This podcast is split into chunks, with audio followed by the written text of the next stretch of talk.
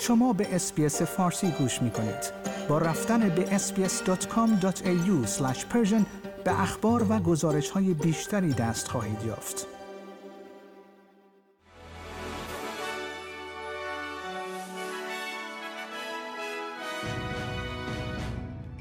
درود بر شما شنوندگان عزیز نیو سرد هستم و این پادکست خبری روز جمعه 22 دسامبر سال 2023 است با آغاز پاکسازی گسترده در شمال کوینزلند حمایت مالی بیشتری برای مردمی که تحت تأثیر سیل بی سابقه هستند در راه است.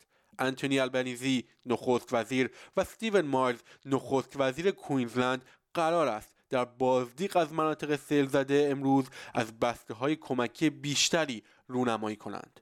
اپوزیسیون فدرال پیش از فصل تعطیلات اقدام به آگاهی بخشی از خشونت خانگی کرده است. سوزان لی رهبر موقت اپوزیسیون و سناتور کرین لیدل از استرالیایی ها می‌خواهند از رسانه های اجتماعی برای اشتراک گذاری خدمات پشتیبانی موجود استفاده کنند. یک دانشجوی 24 ساله احتمالا پیش از اینکه جان خودش را بگیرد با شلیک گلوله پدرش را در دانشگاه پراگ به قتل رساند و 14 نفر را کشت و 25 نفر را زخمی کرد.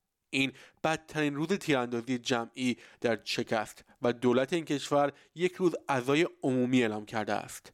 مردی که دهها درخواست جعلی دراپ کیپر در طول همهگیری کووید 19 ارسال کرده بود به دلیل تلاش برای کلاهبرداری 500 هزار دلاری از مالیات دهندگان به زندان افتاد.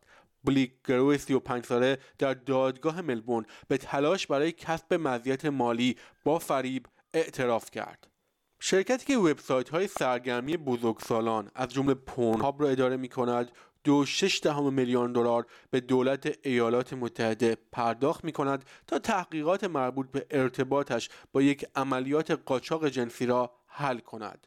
دفتر دادستانی ایالات متحده در بروکلین شرکت آیلو هولدینگز مستقر در مونترال که قبلا با عنوان مایندگیک شناخته می‌شد را به این اتهام متهم کرده است.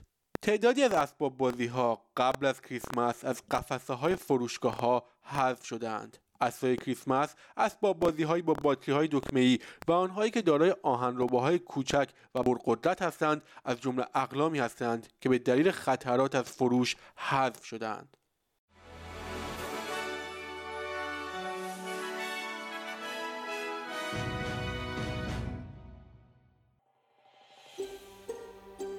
آیا می خواهید به مطالب بیشتری مانند این گزارش گوش کنید؟ به ما از طریق Apple Podcast، Google Podcast، Spotify یا هر جای دیگری که پادکست های خود را از آن می گیرید گوش کنید.